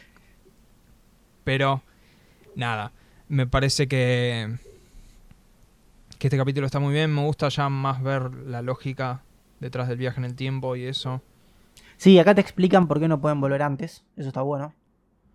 Claro, o sea, to- todas esas cosas, o sea, o esos detalles de que tenía que viajar justo a momentos de apocalipsis, es- eso, o, bueno, el momento cuando van a Pompeya, eso está, Sí. la verdad que me pareció que está muy bueno. O sea, la- espero que mantengan esta misma energía de, de ser así creativos y hacer cosas raras eh, en el resto de los episodios. Que no lo sé. Sí, a mí lo que por ahí me sorprendió sí es para hacer una serie de Marvel, sí, o algo dentro del entorno Marvel, muy pocas escena, escenas de acción hay. Sí. Que yo no A estoy mí- en contra, oja, a mí me gusta eso, pero para la gente en general creo que por ahí esperaría un poquito más de acción. Sí, a mí igual no me molesta, como no me molestó en su momento eh, eh, WandaVision, todo lo que es el- de los personajes, porque como vos bien dijiste, me parece que en este capítulo el actor de Loki brilla mucho más. Owen Wilson, te juro por mi vida, no me deja de sorprender. Eh, Owen Wilson, o sea... Yo que lo tenía de un actor de película de perro. O sea que... eh, la verdad que me gusta mucho como el agente Mobius, el tipo. No, no, sí, está, está bastante bien, la verdad. que Está muy bien. Pero nada. O sea, creo que. Nada, para mí el, el veredicto de Loki está, está muy bueno. Espero que puedan mantener la energía y la creatividad en, los- en el próximo episodio. Eh, y me gusta mucho que abra la posibilidad, que, que es lo último que se ve cuando después de las bombas, eso de que se empiezan a crear un montón de ramas. Sí, Porque si las próximas películas van a empezar a lidiar con el multiverso, para mí que la conclusión de este capítulo, de esta serie en general, no va a ser positiva en el sentido de que el multiverso existe, hasta donde sabemos. Con lo cual, sí, yo lo voy a. Para agregar al final, nada más quiero agregar un tweet que me pareció genial. que de un usuario que pone la TVA avaló el, el genocidio de Thanos. Me parece excelente sobre una reflexión del primer capítulo. este, este se tiene que repetir. Claro. Pobre, pobre Mauro. Pero sí. Bueno, ahora sí. Sí, llegamos a. Pasamos, sí, pasamos a, ya cortamos los spoilers de Loki. Quería hacer una breve mención, esto es muy, es muy corta la noticia. Terminaron de filmar Thor, ya que hablamos de Loki. Y se salió una foto de las remeras que, se- que le dieron al- a la gente que trabajó en la película. Y tenemos nuestro primer vistazo a Natalie Portman como Thor. Para los que no lo vieron, es básicamente el mismo traje de las historietas. Lo cual está bueno porque el traje de la historieta a mí me gusta mucho. Y el personaje de la historieta de, Thor, mujer, me parece que es un personaje interesantísimo, muy bueno. No sé si van a hacer la misma historia porque es medio heavy. Ok. Pero, pero está muy bueno. Y después, Carlos, vos tenés una noticia de una serie que yo no tengo la más pálida idea. O sea que. Sí, a ver, más que nada vamos a hablar rápidamente de esto, porque es una noticia importante en el sentido que lo ve mucha gente. Sí. Y es que Netflix ya más o menos anunció fecha y de qué se va a tratar la temporada número 5 de La Casa de Papel. Sí. Sí. Es, creo que es de las tres o cuatro series que más la pegaron de Netflix. Mm. Eh, tenemos que la serie parte 5 va a estar dividida en dos volúmenes de 5 episodios cada uno. El primer volumen sale el 3 de septiembre, el segundo volumen sale el 3 de diciembre. No sé si tendrá que ver con el COVID esto, o es más que nada una estrategia, no lo tengo muy claro. Va a haber un nuevo personaje, un nuevo villano, parecería ser. Mm. ¿sí? Y. A ver, no se mostró mucho más, se muestra lo que, se, lo que ya viene siendo el, final de esta sí, vamos a llamarlo segunda parte de la casa de papel. Sí. No es la. A ver, yo vi creo que las tres primeras partes, me parece. Sí. No es la historia que más me guste a mí, particularmente. Pero entiendo que la pegó un montón. Sí. Es como, no sé, Élite. Que también. la- a mí no me gustó, pero la pegó un montón. Mm. Y bueno, seguramente un montón de gente está expectante ya para que sea 5 de septiembre. Perdón, 3 de septiembre. Yo no, no sabría decir, yo no vi para nada esa serie, o sea que creo que estoy o igual que Sí. vos o A ver, yo lo único que te voy a decir, la primera temporada está, es re- no sé si revolucionaria, pero por lo menos en español no hay algo así, ¿sí? Mm. Ya después empieza a repetir, siento yo. Bueno, sí, tiene sentido, pero bien para los fanáticos, supongo. No, no, sí, por eso, muy bueno para los fanáticos. Bueno, pasamos a tecnología. Estamos medio. Sí, estamos metiéndole tiempo, pata. pero- sí, le estamos metiendo pata, como hicimos el episodio del Bitcoin. Pero bueno, eso pasa cuando tenés una noticia así tan heavy. Semana que viene ya vamos a volver a nuestro ritmo más normal y más tranqui. Pero me parece que hubo una gran, gran noticia esta semana. Que es Sí, el leak de Windows 11. sí, se filtró la ISO. para Se filtró la instalar. ISO, lo cual es una. eh, Es algo típico de Windows, vamos a decirlo así. O sea, es algo típico, sí. Pero creo que. Puta madre, qué mal que me anda internet. No puedo entender cómo sigue la call. sí, no, internet Y está me anda muy mal. tan mal internet. Yo no sé si tenés algún problema que te están bloqueando puertos. Pero no entiendo. Pero, por ¿cómo anda la call? Y Bueno, porque no sé. saben que no pueden joder con la. Claro, no se puede joder con la grabación del podcast, pero bueno. Eh, nada. No sé si estuviste viendo, querés comentarlo vos. Yo, lo estuve, yo estuve chusmeando un poco un montón de esto. De hecho, Yo- casi me bajo la ISO. Yo vi un poco. Hay un muy buen video de Superpixel que la instalan y muestran. Mm. No me gustó la, el diseño de lo que sería donde ponen el botón de inicio que lo ponen en el medio. Me parece incómodo. A mí me parece igual de incómodo que me parece incómodo en la Mac. O sea, en la Mac. hecho, en la Mac tenés una barra y la puedes poner donde querés. Sí, bueno, esto también, ¿eh? Sí, sí, pero quiero Acá decir, lo podés correr a donde vos quieras. pero el botón de inicio está en el medio. O sea, el, el- lo que sería el isotipo de Windows. ¿Ves que se pone en el medio? Mientras Sí, pero que, es que toda la barra está en el medio. Que es, Claro, es como pero- lo- es lo que hace Mac. que Sí, no me pero- gusta igual, igual que en Mac. No me gusta ninguna de las dos. Pero Mac Se- se mantiene el mismo diseño. Sí, pero Mac mantiene el mismo diseño desde toda su vida. Windows, toda la gente está acostumbrada, o sea, muscularmente directamente, a tirar el mouse a la izquierda para abrir. Sí, sí, sí, sí. Eh, Ahí 100% comparto. Y por suerte los que ya lo bajaron, lo primero que dijeron es, lo puedes correr a la izquierda, o sea, no pasa nada. Sí hay que aclarar igual, ojo, que esta no es la versión final. Sí, ni siquiera es la versión que probablemente van a sacar el 24 de junio, que es cuando está la conferencia de Microsoft, en la cual van a anunciar Windows 11. O sea, la semana que viene, el jueves que viene. Em, esto es una versión relativamente más vieja. Le faltan detalles. Hay funcionalidades que no funcionan y que dudo que no vayan a hacer funcionar el día que lo saquen públicamente porque estamos hablando de literalmente de que no le anda la barra de búsqueda acá abajo. O sea, en Cortana. Claro, es, es, es, un, es una versión que le falta. Es un leak, y es más, no es un leak intencional, porque había gente que estaba diciendo que por ahí era un leak intencional. Microsoft no va a filtrar intencionalmente una ISO no terminada de Windows cuando anunció un evento para la semana que viene. Eh, de hecho, el rumor lo más probable es que los insiders de Windows van a recibir Windows 11 el mismo 24 como versión. Es decir, bueno, si lo querés probar, te lo puedes instalar ahora. Y calculo que esa versión va a estar más completa y más estable que lo que es eh, esta ISO. Sí, a mí más que nada, lo único que me, gustaría ver en la presentación es ver, o sea, no, a ver, no hablo de si es mejor o peor, sino de cómo le van a competir en presentación a lo que hace Apple. Bueno, sí, yo leí mucha gente discutiendo lo mismo que vos decís, de decir.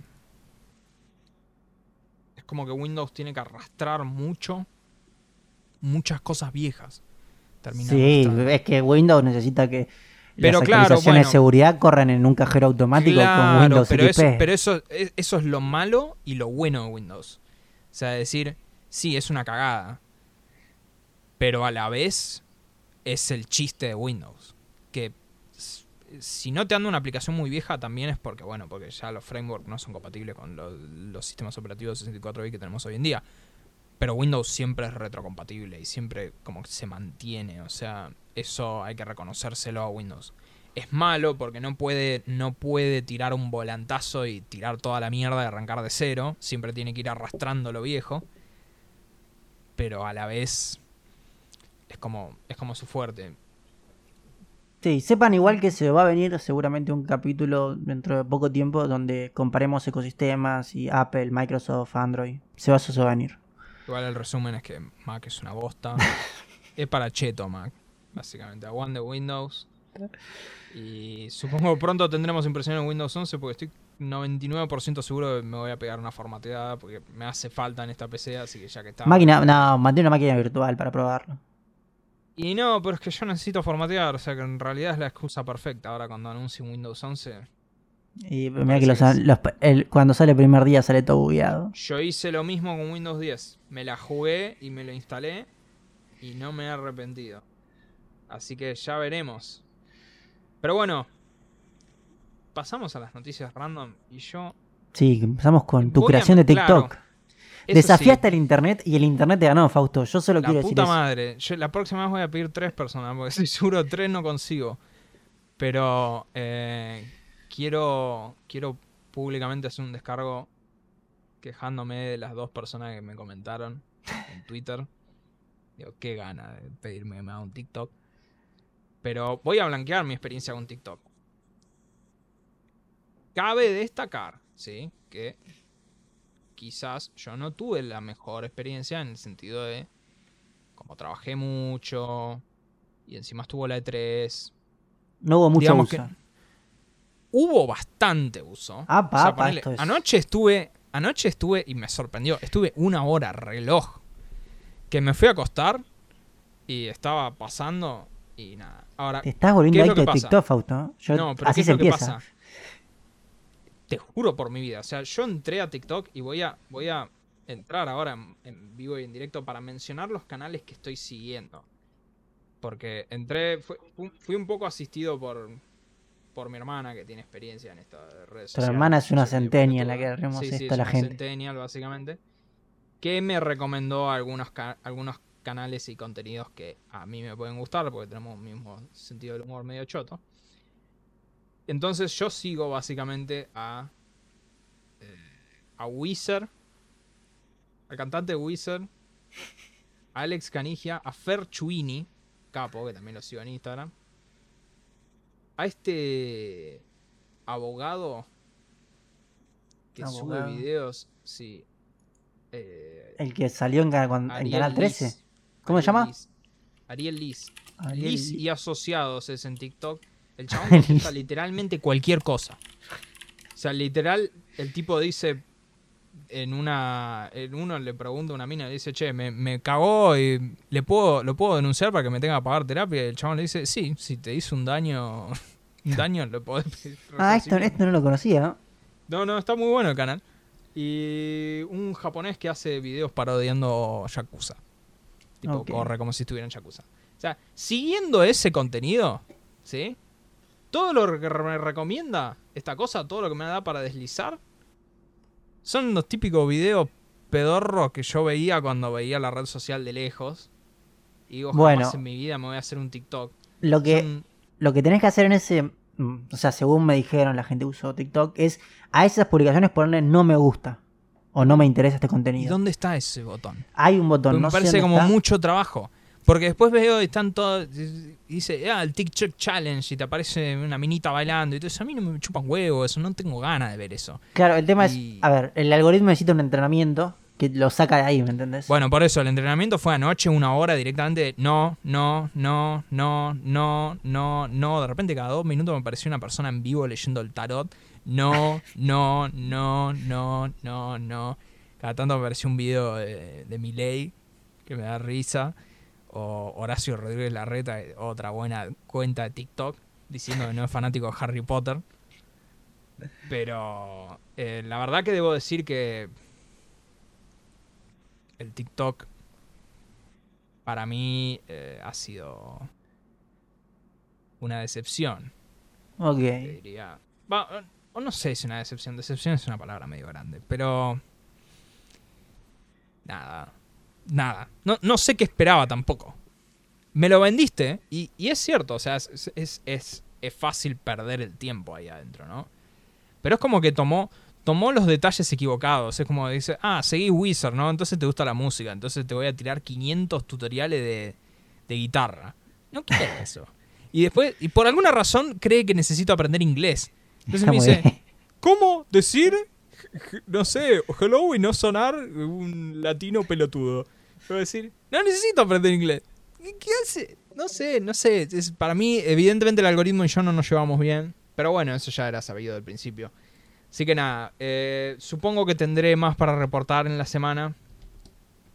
Cuando siga usando TikTok. Cuando se A entrena mí un me- poco más el A mí algoritmo. me vendiste que el algoritmo me va a entender en algún momento. Sí, yo te, yo te No digo, en algún momento te va a entender. Yo no me entiendo a mí mismo, así que la verdad que si el algoritmo me logra entender, le aplaudo. Carlos, ¿qué pasó con la chabona? Yo, yo vi este artículo que vos pusiste porque yo ni siquiera sabía que existía el Joker argentino. Claro, a ver, yo solo, en realidad, yo no conozco a nadie esto. Yo vi este titular, vi al chabón del Joker y dije, eh, me copa cómo se viste. O sea, me copa el cosplay que hace, me pareció copado. Después vi que es muy nefasto, el chabón. O sea, no sé si Sí, sí, nefasto, sí, pero. Sí, es cualquier cosa. no, claro, no es el tipo de, vamos a decir, creador de contenido que seguiría yo, ¿sí? Pero la cuestión es esta. eh, varios youtubers, eh, TikTokers, bueno, de todo, gente de Instagram, mucha gente. eh, el, el, ¿Cómo se llama este? El que grita vamos Newells en Instagram. Ay, muy No lo sé conocido. porque no puedo abrir la puta noticia. No sé qué le pasa a mi internet. Ahí está. Kiko, Kiko de Zona Sur, ahí está, ese es bastante conocido.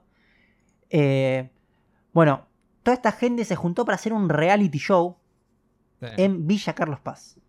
Ahora bien, sí. estas personas viajaron en plena eh, fase Pandemia. de cuarentena. No, no, no solo pandemia, sino en plena cuarentena estricta de hace dos semanas, ¿sí? Con permisos truchos, diciendo que iban a cuidar a personas adultas, mayores. Cuestión que fueron denunciados por otras personas del mismo barrio privado donde ellos se alojaban. Y fueron todos presos. Eso es lo increíble. O sea, uno dice, bueno, no sé, por ahí porque son gente que. No digo que tengan mucha gente que lo sigue, pero tiene una cantidad de gente importante una que. presencia. Claro, capaz no pase nada. Y no, no. Fueron presos, le metieron una multa. También imputaron al propietario de la vivienda, a un manager. O sea, parece que tuvieron bastante, Repercusión. claro, repercusión. Está Yao Cabrera al frente de todo esto. Es un estúpido ya Cabrera. Es más, lo, lo único que sí voy a mencionar, volviendo al tema de TikTok, vi un video de TikTok de. eh, ay, ¿cómo se llama el tipo que va a enfrentarse a Yao? La, la Hiena Barrios. No, la- no, no. el chino Maidana, el chino, Chino Maidana. Era un video del hijo del chino Maidana pegándole trompadas y el chino ahí bancándosela, como preparándose para fajar a, Yao. Y digo, dale, por favor, chino. Tengo toda la fe. ¿Qué, qué tipo estúpido, Dios. Pero bueno, así que Toda- toda lo único que, le, que queda todo esto es no hagan permisos truchos. No sean como esta no, gente. Dios. Si, si te quedaba alguna duda a esta altura. o sea, si ellos no están exentos de la ley, nosotros tampoco estamos exentos de la ley. Si no, Y- preguntarle al abogado en TikTok. claro, ahí está. Ahí está. Bueno, Y con esto sí. pasamos a la noticia random más importante de la semana, sí, estás lejos. que es que, bueno, Fausto, vos sabés que se está jugando la Eurocopa ahora, ¿sí? Eh, ponele. Bueno, esto sucedió en el marco de la Eurocopa. Ok. Se está jugando la Eurocopa y no sabemos exactamente bien por qué, ¿sí? No, esto no es Cristiano Ronaldo es un buen tipo, sino acá atrás puede haber que Cristiano Ronaldo no arregló con Coca-Cola o lo que sea. Cuestión que está en una entrevista, va a arrancar a hablar Cristiano Ronaldo, está en la botella de Coca-Cola al frente, como siempre, y de repente la saca Sí. y pone una de agua. Y agarra y dice, no tomen Coca-Cola, Sí, sí. tomen agua. Coca no, agua. Y después de que Cristiano Ronaldo dijo eso, el, el mar- el valor de mercado de Coca-Cola bajó 4 billones de dólares. Básicamente. Es el Elon Musk de la Coca-Cola, Cristiano Ronaldo. Es el Elon Musk de la Coca-Cola, sí. Lo que te demuestra primero que el mercado de valores es- eh, también, eh, también es muy volátil. No tan volátil como el de Coso. O sea, hace falta cosas medio muy heavy para esto. Como vos decís, yo creo que no, no sé necesariamente. Por ahí sí, por ahí Cristiano Ronaldo es un, es un tipazo, no tengo ni idea. Va, vos, vos sabrás más que yo. No, a ver, Pero- lo que yo digo es que no se puede saber exactamente por qué sí, pasó. o sea, acá, acá, acá hay tiene que haber mucha guita en medio. O sea, si, si el tipo lo hizo realmente porque él, él creía que tenía que hacerlo, estoy seguro que lo cagaron a pedo de una forma terrible. Porque eh, es un estúpido. o sea, no se puede. No puedes ir contra el principal sponsor de lo que estás Claro, participando. no, no podés. es- Sos un enfermo. O sea, eh, esto es, esto es mucha plata que le costó con esta jugadita que hizo. Pero. Pero. Pero bueno, ya saben, si siguen a Cristiano Ronaldo, no tomen Coca-Cola y tomen agua. ya, tómatela. Pero Y, bueno. por, y por último, llevamos una noticia de Cintia Fernández, Fausto. India Fernández, sí. Que. Va, por suerte ya la abrí la noticia. Dios mío. Lo peor es que ya es. Ya, ya existe. ¿Cómo se llama la otra? Amalia Granata. Bueno, eh, exacto. Cintia Fernández, acá está, sí, el mismo, el mismo partido. Dios mío, ahí está, ya está, va al mismo partido. Eh, Cintia Fernández dijo, básicamente, en Los Ángeles de la Mañana, la panelista de Los Ángeles de la Mañana, Cintia Fernández. De hecho, yo no recuerdo de dónde salió Cintia Fernández. O sea, la Yo sí conozco a recuerdo. Cintia Fernández. Sí, a ver, es turbio dónde salió, no preguntes. Bueno, no importa, pero No, sí, tenés que saber de dónde salió. No me acuerdo, estoy seguro después me lo, me lo recordás y me voy a acordar. Lo, lo que más me acuerdo de Cintia Fernández es que conozco a un familiar de ella, con lo cual siempre que me escucho en Cintia Fernández digo, ah, la pariente de tal. Y Cintia Fernández se va a tirar a la política. Va a lanzar su candidatura a diputada. No, es, es un país extremadamente generoso este, la verdad. qué sé yo, ya cada día me, me sorprendo menos de este país. Sí, sí, a ver. Es. A ver, como usan su conocimiento, como. Perdón, su conocimiento. Su, sí, su- el conocimiento del público que tienen para eh, mostrarse y. O sea, Y atraer para a más gente. voto. Sí, para ganar voto. O sea, es como que, no sé, como que Marcelo Tinelli se postule a presidente. Yo creo que Eh, es más aceptable que Marcelo Tinelli se postula a presidente que ella se postula a diputada. Ah, sí, pero y- yo calculo que Tinelli tirándose a presidente, te digo, tiene, tiene chances. O sea Claro, que- por eso, además tiene muchos más chances. sí, sí, o sea que Pero sí, ahí, ahí te anoté en el podcast para que bueno tengas un poco más de contexto. Pero. A ver, yo no sé, me parece como que no tiene sentido. O sea, a ver, no es que no tenga sentido, sino que. No entiendo la gente que. eh, ¿Por qué lo vota? ¿Por qué la vota sabiendo que ella misma reconoce? Yo no tengo como ningún. Ningún des, o sea, ningún estudio ni nada en política, ¿sí? Porque este, este país. Y No, yo no, no, me, no. me quiero meter en una discusión política, pero en voy, realidad. a, es- voy a aclarar algo de esto. O sea, no es de este país. ¿sí? Si no, veamos el caso de Ronald Reagan. Ronald Reagan hacía película de cowboy y fue elegido presidente de Estados Unidos. Sí. Eso es algo mundial que pasa. Y pero es que. Y pero es que. Y es como que Robert Downey Jr. ahora diga quiero ser presidente. Robert Downey Jr., Iron Man, debe ser de los 10 actores más, más reconocibles en el mundo hoy en día. Por Iron Man. Y yo creo que si el chabón se tirase una candidatura. tiene grandes chances. The Rock quiere ser candidato a presidente. ¿Entendés? No, no, yo entiendo eso. Y estamos en la misma, o sea, es como que el que- Chueco Suar se quiera tirar al presidente, ¿entendés? O sea, la es, es que la gente, o sea, tenés, tenés gente por ahí que vota diciendo, bueno, pensando en qué, qué propone y toda la pelotudez. Pero Después tenés gente que no sabe qué mierda vota, evidentemente esto es algo universal. Y que dice, ah, mirá, el, el chabón que vi en la película. Qué copado. Y lo vota. Y y no sé, pero digamos. Nada, a ver. Sí, complicado. voy, a, voy leer la cita textual de Cintia Fernández que dice: Entiendo que yo no tengo una formación política, pero también hay mucha gente en la política que no la tiene y que está ahí por familiar de.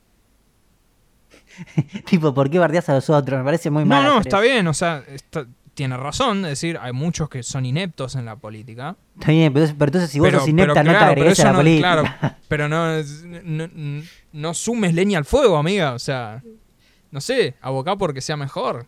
Te, te banco si salís a decir, che, la verdad hay mucha gente que no tendría que estar ahí, ¿no? Como por ejemplo Amalia Granata. Pero bueno, no sé, no sé.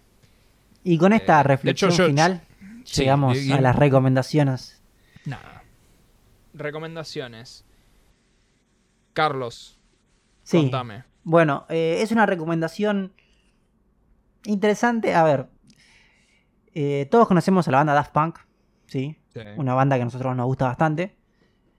Es más, yo voy a comentar que yo a la banda la conocí muchísimo antes de que fuera famosa acá, en Argentina. Porque no sé si te acordás que vos que hiciste una película, Daft Punk. La, eh, ¿A cuál te referís? ¿La película animada o...? Correcto, la película animada, Interstellar Sí, sí. 555. Bueno, Sí, sí. esa película... A mí me llegó, ponerle que en el 2005, en un CD. Mm. Yo dije, uy, qué buena película, me copa mucho las canciones, pero yo no sabía que era una película de una banda. Sí. O sea, yo pensé que era una película. Y mucho después me enteré que, ah, che, esto es una banda que se llama Daft Punk. Mm. Así que desde hace bastante que me gustan. Y bueno, lo que les vengo a traer es, hay un...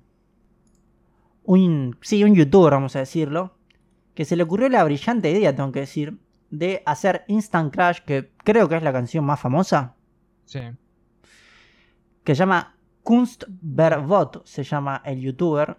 Sé que en realidad si ustedes ponen Daft Punk Instant Crash adaptación al español, les aparece.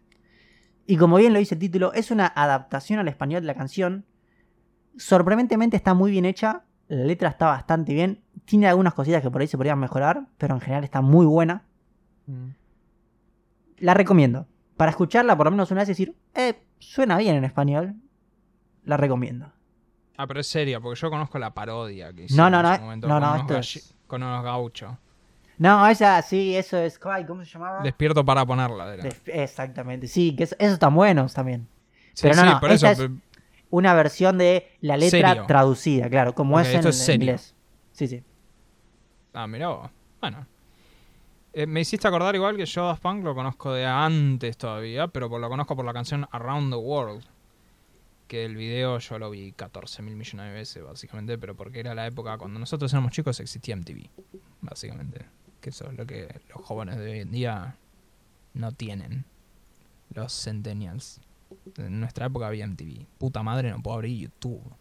Te anda muy mal internet hoy, Fausto. Me anda, me anda muy mal, pero, pero es muy raro. que no se haya caído la col, no entiendo. Pero bueno, eh, sí, yo me acuerdo de, de- de Daft Punk de todas estas épocas. De, sí, de, de Around the World y eso.